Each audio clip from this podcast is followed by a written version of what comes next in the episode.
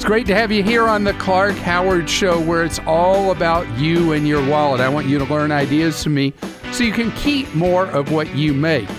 Now, that is my goal. But there are times you feel like I let you down. I don't get it done. And that's why at Clark dot com, we have the Clark Stinks message board, where you can let me know where I didn't serve you well, you feel the information I gave was bad, that I omitted something I should have said. And so you can go post there. And then each week, producer Krista goes through your posts on Clark Stinks, and she shares them with you here on the air. I should have never encouraged you to speak. You must think I'm pretty stupid. You should be ashamed of yourself. Well, maybe I'm wrong. Maybe I'm wrong. Maybe you're right, pal.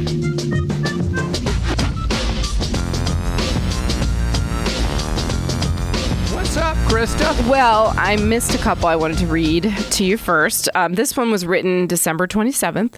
Clark, why have you not reported on Apple's reports of throttling iPhones? This is a big company that sells a lot of phones. I would like to hear your opinion about them purposefully throttling the iPhone seven back. Well, thank you for that. And the reason I didn't talk about it right when this came up with Apple is I was on vacation. So that is the true Clark Stinks, is I was not working. And so the second I got back to work, I covered the Apple fiasco, Applegate, Apple whatever, where they allegedly were purposely slowing older iPhones to degrade the experience so you'd feel the need to go buy a new iPhone.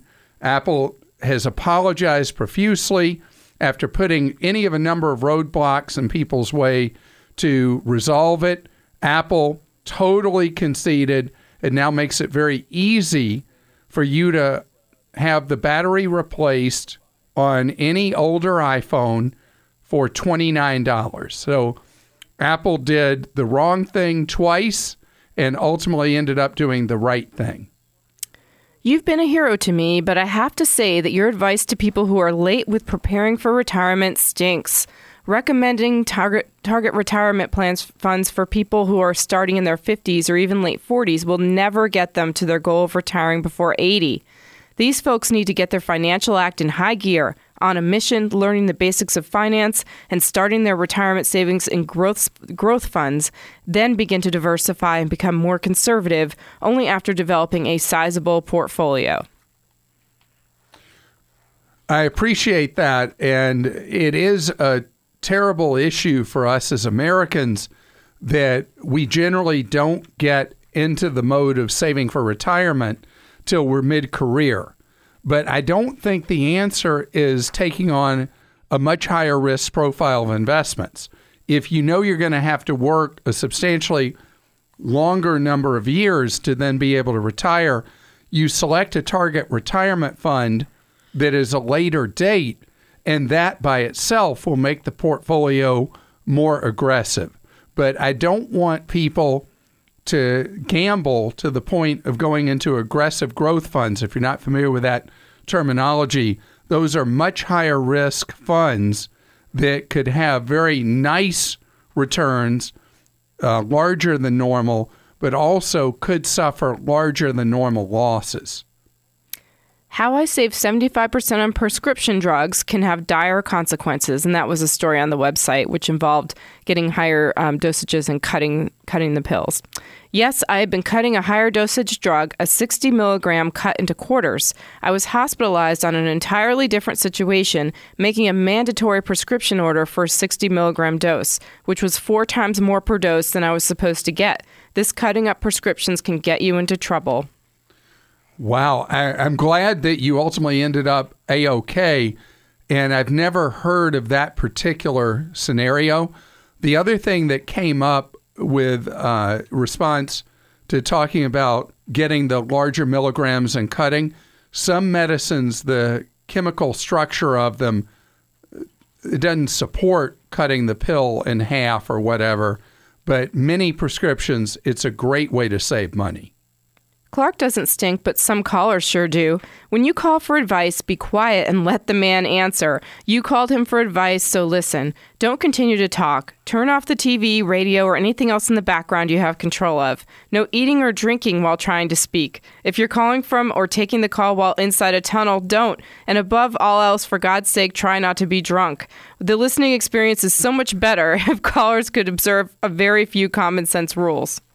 Now, wait a minute. Some of the calls we've had from people that are inebriated have been quite entertaining. United Basic Economy, not so bad for me. Clark, I had a different experience with United than the one you described recently. Earlier this month, I flew round trip from Las Vegas to Miami, two different airlines. My flight to Miami was one of on one of the deep discounters and was fifty-six dollars, and it was as expected, middle seat, no media, with absolutely no extras. My bag was an old laptop bag, so there was no checked bag fee. My flight back to Vegas was the Basic Economy on United, which was also fifty-six dollars. This flight was much better than the discount airline as I had an aisle seat, there was the usual T V screen, and free beverage service. Not that I really like defending United, but compared to my other flight, it was a much better experience, and at the same price. And United made it perfectly clear when I bought the ticket what I was getting into, so I don't feel like it was bait and switch as you described. My only complaint with United Basic Economy is that I was not able to check into my flight on my phone. I had to go to United Counter, where they wanted to make sure my bag would fit under the seat. Thanks for all you do. I listen to every podcast, Sean.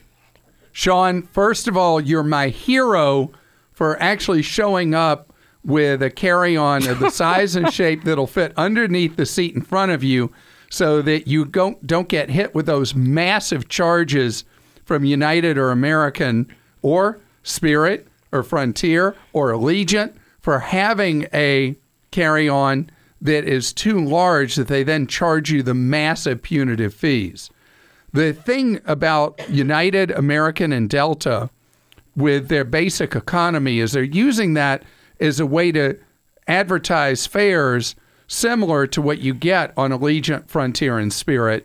But then based on what they've reported to analysts when they do their meetings with Wall Street analysts, all three of them brag about how they've been able to use basic economy as a bait and switch, that people see all the things that they're not going to get, and they end up paying a higher fare. So they clicked on it because it was this cheap fare, and then they're like, oh, they're going to do that to me and take that from me and do this other thing to me? Well, I'll pay more money. And bait and switch is something that I've always had uh, upset about. Why not just tell people the truth and do it a different way? Offer the fare you offer most people and say, well, if you're willing to give up this, that, and the other, we'll discount it so much money. It's like the hotels now that you pay a price for the hotel, but if you give up daily maid service, they discount your nightly rate. Clark needs to do his Bitcoin homework. I've been listening to Clark for seventeen years and have never had a complaint until now, but Clark needs to stop giving investment advice on Bitcoin and other cryptocurrencies until he understands the potential of the technology behind it. Although the application of cryptocurrencies as a payment system is what Clark may read in the headlines, there are also valuable real-world technology applications to the finance industry. An investment in Bitcoin is an investment in those technologies. Clark either needs to educate himself or stop giving advice on it. And then they suggest an article and some podcast episodes. If Bitcoin is a bubble, as Clark says, it's not just something that's going to go zero overnight and everyone will lose their money. There is real technology behind it and billions of dollars in infrastructure already built to support it. To say it has zero value is wrong and misleading to his callers that are trying to learn about this technology. Matt. Matt, thank you for that. And blockchain is something that I have talked about. It is a very brilliant idea. It's going to change a lot about how finance works in the world. But cryptocurrencies are a bubble. If if any of these, including Bitcoin, were an actual valid form of commerce and ways to do commerce, the values of them would not gyrate hour by hour, minute by minute, day by day. There would be stability to them. So it is not an investment. It is a speculative enterprise. And I can tell we're in a phase of mania because people come up to me every single day and ask me about investing in various cryptocurrencies. And the first thing I say is it's not an investment. It is a speculative thing. Only put in any money into any of these. That's money that if you lost it, you would lose no sleep at all. Hi, Clark. I just purchased a Republic Wireless phone and plan based on your stinky advice. Oh, this, no. This phone is intended for my aging mother to allow all of her family and grandkids to text her. Guess what? Republic does not allow normal texting. They require everyone to install their Republic Anywhere app, plus sign up for a Republic web account in order to send and receive messages. This stinky plan is being flushed. Paul K. Paul, I'm really sorry that that turned out to be bad for you and your situation. Republic is a real innovator. I think they've done a great job saving people a lot of money. If this is for an older relative, uh, it may be a better idea to do one of the um, Great Call phones, which are the ones that are ultra, ultra easy to use. And they offer some affordable plans that specifically work well for someone who's interested in texting. The company is often known as Jitterbug, but the website is great call dot com. And for most people who have tried, yeah, great call dot com, most people that have tried using republic wireless dot com have been thrilled with the product, the price, and the service. Okay, and one more while we're picking on Republic. Republic Wireless My Choice plan. Nope, not a good deal. My current plan is sixty dollars for unlimited text, talks, talk, talk data, and eight gigabytes of Wi-Fi. Each additional, additional gigabyte is five dollars. I typically use approximately six, sixty gigs on four G L T E data per month. Under Republic's My Choice plan, I would be paying three hundred dollars for data. Okay, so Republic, I need to explain this for Republic and also the other one we've talked about recently for people that get um, service from Comcast, that Comcast has the add-on cell phone service. Both of them offer very cheap plans. They're designed, they do meter data, but they're designed that uh, most of the time that we would be using data, we are with Wi-Fi. And so they are able to use Wi-Fi service all over the country and strictly limit how much traditional cellular data you use. If you're not someone that that fits and you need to use unlimited data, I've got a bunch of choices for you on our cell phone plan guide at Clark dot com of companies offering great deals with unlimited data. I want to tell you, I really appreciate the variety of comments today, how thoughtful you have been about them. And this is something where we all learn together. If you want to post a complaint about me, please go to Clark dot com, go to Clark Stinks, and let me know. Dana's with us on the Clark Howard Show. Hello, Dana. How you doing? I'm great, Clark. Thanks. How are you? Good. Dana, you want to ask me about a commercial that's been running pretty heavily that Experian's doing. Tell me what they're offering. Well, after the recent debacle with one of their competitors, now they seem to be pushing a free dark web scan, and it ends with kind of implying that they can help you repair your credit and things like that if they find anything. But I just wondered what your thoughts were and if you think this is a good idea for people to pursue or if we're better not Better off not doing that. I would so. stay away from the offer from Experian of supposedly telling you if there's anything about you out there on the dark web. Uh, David Lazarus, my buddy who writes for the Los Angeles Times, must have nothing to do with his life. He went through the terms and conditions for it. It's almost eighteen thousand words. Oh, my goodness. Can you imagine? And no. There's all kinds of things that you're giving Experian permission to do with your email address, with your information, things they take away from you as rights. And so this is this is really not a good idea.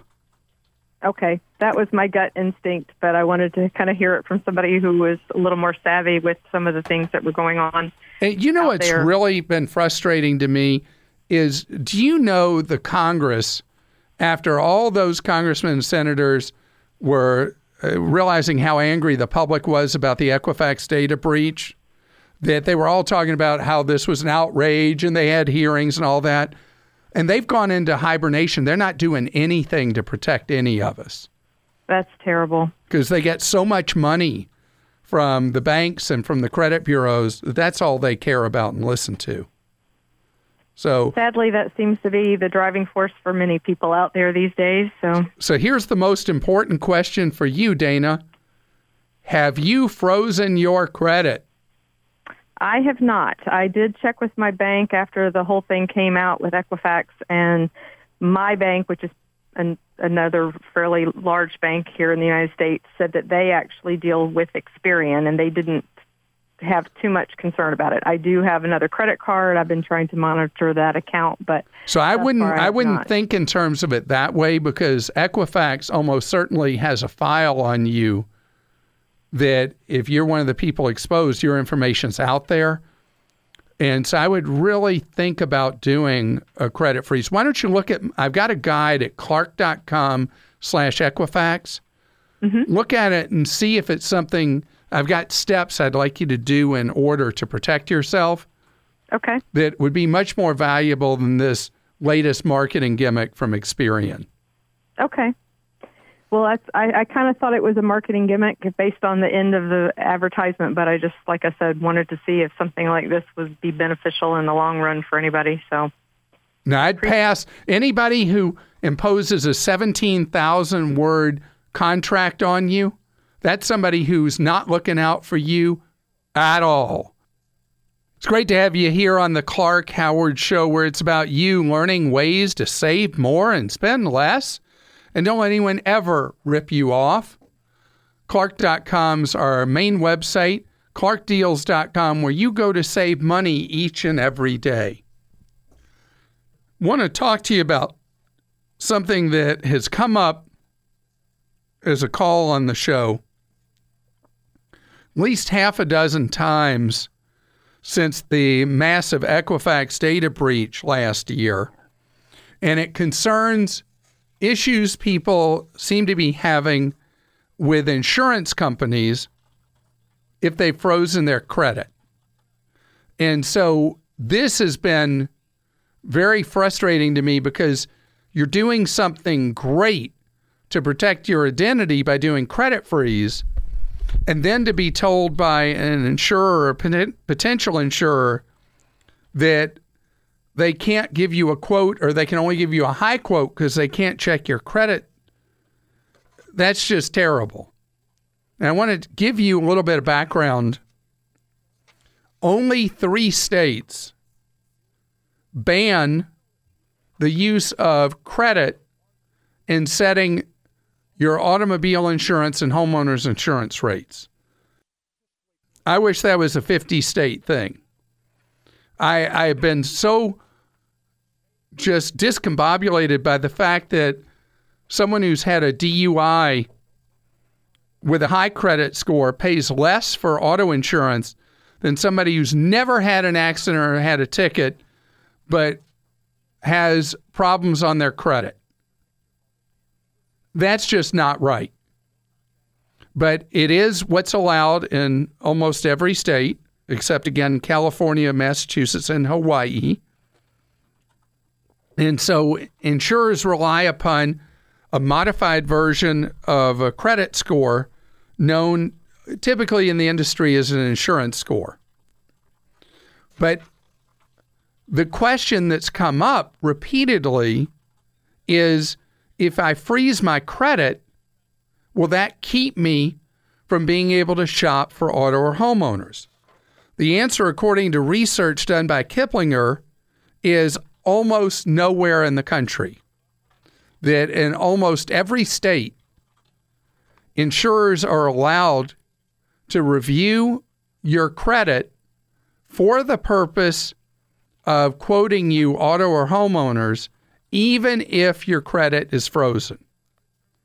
Now, what I don't have yet is what are the exceptions? What are the small number of states that have a flaw in their credit freeze laws that would put you in a position where you have to thaw your credit in order to renew your auto or homeowner's insurance at a decent rate or to get quotes on shopping your auto or homeowner's insurance.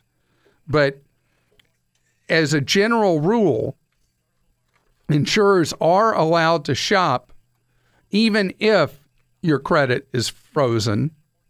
And it's just an anomaly, it's just an oversight that a small number of states didn't cover that when they set up their credit freeze statutes. Speaking of which, when in the world is Congress going to get around to making credit freezes free and standing up for the people? Do you know the U S House, the full name of it, the place your member of Congress works, is called the U S House of Representatives? Why aren't they representing you and me? Ben is with us on the Clark Howard Show. Hello, Ben. Hello. How you doing? I'm doing good. How, how about yourself? Great, thank you, Ben. How can I be of service to you? Okay, so I am currently a high school senior looking forward to college next year, uh, hopefully in the fall. And I have three thousand dollars, roughly, that I am wondering if I should invest with or put towards college. I'm planning on going to a tech college for two years before transferring to a different college. So I'm just curious, how did you come up with three thousand dollars in high school? Uh, working at a horse barn, actually. No way. So being industrious and being a saver, you have several thousand dollars you've saved. Mm-hmm. You know that's fantastic, right? I've so been told. Well, I'm I'm very impressed, Ben, and I love that kind of attitude, the desire to to work. You know, when other people are sitting on their rear ends or whatever, you're out working. If you're working at a har- horse farm, you've had some really uh, difficult hours, haven't you? Yeah, really early in the morning, and uh, customers aren't too friendly. The customers being the horse or the people who being pay the horses. You? Sorry? Being the horses, yes. Yeah. Yeah, I'm not too good around horses. Not my thing. So good for you. You've saved all this money. So what Thanks. Should be done with it next? How much is um, technical college going to cost you? It's looking to be maybe ten thousand dollars all, all told for two years. So I really like the idea of you using this money towards it. Okay. Because, you know, you talk about investing. What's the alternative? How are you going to pay that ten thousand dollars unless you use this as as part of it? I'm going to have to take out uh, financial aid. And so then absolutely like you use this cash towards it. And what I okay. would do is there are going to be expenses that maybe your financial aid won't cover, that this is mm-hmm. money you draw on, and it allows you to reduce the overall sum total you would have to borrow to get the education you're getting. Okay. So, you know, normally I'm invest, invest, invest. In your case, invest in your future by holding onto this money to use towards expenses. Okay. And I can already tell you've got a bright future in front of you with uh, the kind of attitude and effort and discipline and maturity that you already have as a teenager. So good for you. Thank you. Continued success, Ben. Sean is with us on the Clark Howard Show. Hello, Sean. Hello, how are you? Great, thank you, Sean. What's um, going on? So- So I have a question about debt consolidation loans. Um, I recently got married, and my credit card debt increased a little bit with that um, particular contract. So my question... Are you telling me you took on her credit card debt? Well, I mean, we're all, we're doing it, everything's together. Bank accounts are all merged, and we sat down together and made a budget and everything so that we can try to pay everything off this year. Okay. Um, what my question is, is I've been looking into a few different debt consolidation loans. What criteria should I be looking at if we decide to go that route, and how would we decide if that's a better route than to just start paying it off as quickly as we can? All right. Those those are great questions. So I got some questions for you. How much total credit card debt is there? Uh, roughly sixteen thousand dollars. Okay, that's a fair amount of credit card debt. Yes. And do you know what interest rates the cards carry? Uh, I know the interest rate on my card is seventeen percent. And then she's got about five different cards that have smaller amounts of uh, money that are owed to them. So I don't know all of those off the top of my head, but they're not any better than mine. Okay, so you're paying uh, upper teens to more possibly in interest rates. That's not good. So uh, let's talk through a few things. Do you know what your credit score is and what her credit score is? Yes. And what are each of your scores? Uh, mine is around seven fifty, and hers is just under seven hundred. All right, so you're going to be eligible for better loan terms than she is. Yes. But one thing I can have you uh, explore is what you might be able to borrow money to pay off the sixteen grand on Prosper dot com or Lending Club dot com. Have you been to either of those?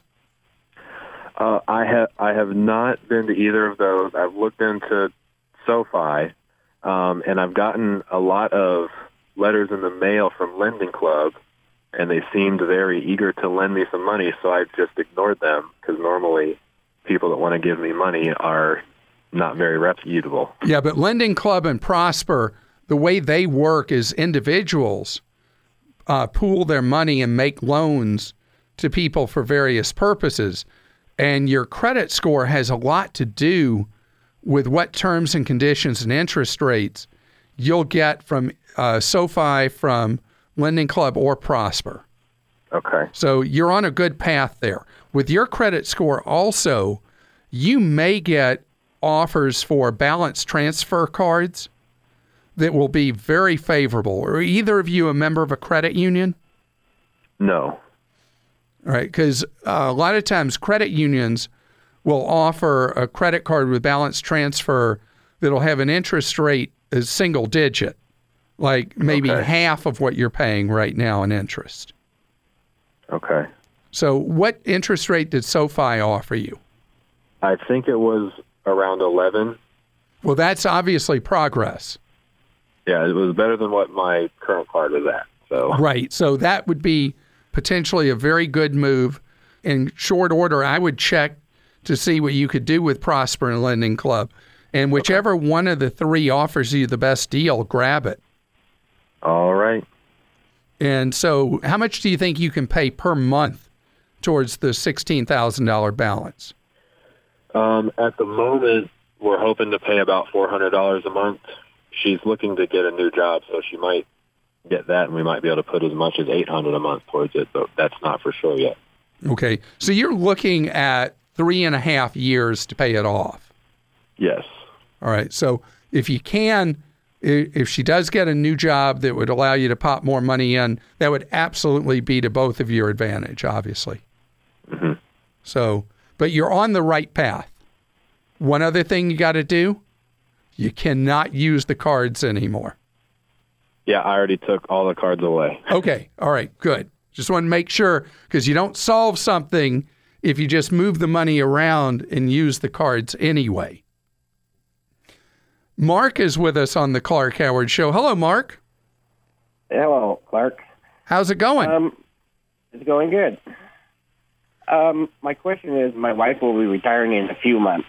Um, where is the safest place to invest her four oh one k? We have been thinking about a fixed annuity at three percent. What do you think or recommend? What money are you going to have to live on? Are you already retired? Or are you going to keep working? I'm already retired. Um, our annual income at that time is probably going to be about seventy-eight thousand dollars a year. You, you have that from pensions or whatever? Pensions and her Social Security, yes. Okay, so how what percent of your living costs will that cover? Um, I think it'll cover the majority of it. Okay, then you don't want to even consider annuitizing her four oh one k money. Okay.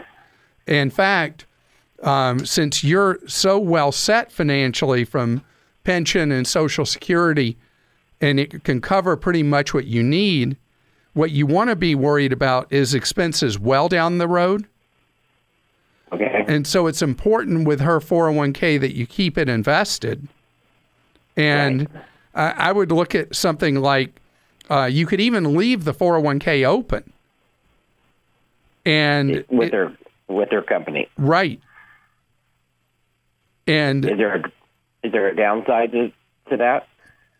Not that I can think of. If it's with a low cost provider, go ahead and hit me with who manages her four oh one k. Um, it's through Fidelity. All right, Fidelity is a very good provider of four oh one k's. In the Fidelity plan, there should be some very low cost investment choices.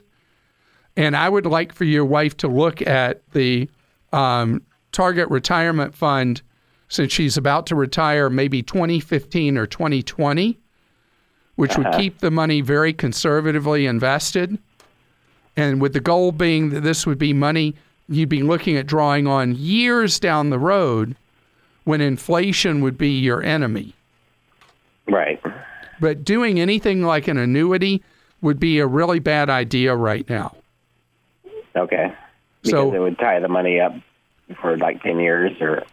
Well, annuities have incredibly high costs that are built into them, okay. and you're handcuffed to them, and so your situation doesn't call for anything like that at all. Okay. So I think okay. the best course is to stay invested, but stay invested conservatively. Okay, should... I mean, should we keep it with the company or roll it into something that Fidelity has? Like, I think it's fine to leave it in the four oh one k at the company. Okay. I don't see, because odds are you'll have lower costs in the four oh one k than if you moved it to an I R A with Fidelity. So I think it's a big advantage to leave the money sitting there, and when the time comes that you need it, then you draw it out. This episode is brought to you by Progressive Insurance. Hey, listeners, whether you love true crime or comedies, celebrity interviews, news, or even motivational speakers, you call the shots on what's in your podcast queue, right? And guess what? Now you can call the shots on your auto insurance, too. Enter the Name Your Price tool from Progressive. The Name Your Price tool puts you in charge of your auto insurance by working just the way it sounds. You tell Progressive how much you want to pay for car insurance. Then they'll show you a variety of coverages that fit within your budget, giving you options. Now, that's something you'll want to press play on. It's easy to start a quote, and you'll be able to choose the best option for you, fast. It's just one of the many ways you can save with Progressive Insurance. Quote today at Progressive dot com to try the Name Your Price tool for yourself and join over twenty-eight million drivers who trust Progressive. Progressive Casualty Insurance Company and Affiliates. Price and coverage match limited by state law. It's time for Ask Clark. That's where you post a question for me on Clark dot com. Producer Joel asks your question for you. And Joel, who you got? Clark Rosemary wants to know, is it possible to take my name and personal information off the internet? I don't want to be able to be Googled. Oh, well, if you move to Europe, you could. In Europe, there is a, a twenty-seven country wide right by law called the right to be forgotten. And if you want your information to not be out there and not be searchable, it must be deleted from the internet. No one has ever talked about or said anything about Americans being given a right to be forgotten. And I think it's only going to happen when an important public figure suffers because of their information being out there on the internet, that there will then be a push to give ordinary Americans a right to be forgotten. All right, Merv wants to know, Clark, what do you recommend uh, for antivirus software for a Mac? Well, there are some that you can use for free. Avast, I think is how you pronounce it, and A V G, both offer free versions that will work on the Mac. And so you can use those to protect yourself. And by the way, we have, if you're not aware, on Clark dot com, we have our free and cheap guide. And so we have a bunch of things you can do for free or very low cost, including a bunch of software that you can use at no cost at all. So I'm here to save you money every way I can. You're listening to The Clark Howard Show. I appreciate you spending part of your day with us here on The Clark Howard Show. I want you to know that if you need consumer advice, we're here to serve you off air for free, nine hours a day. If you go to Clark dot com and go down the home screen, you'll see a section, Consumer Help and Tools. Click on Consumer Action Center, and you can get that free off-the-air advice.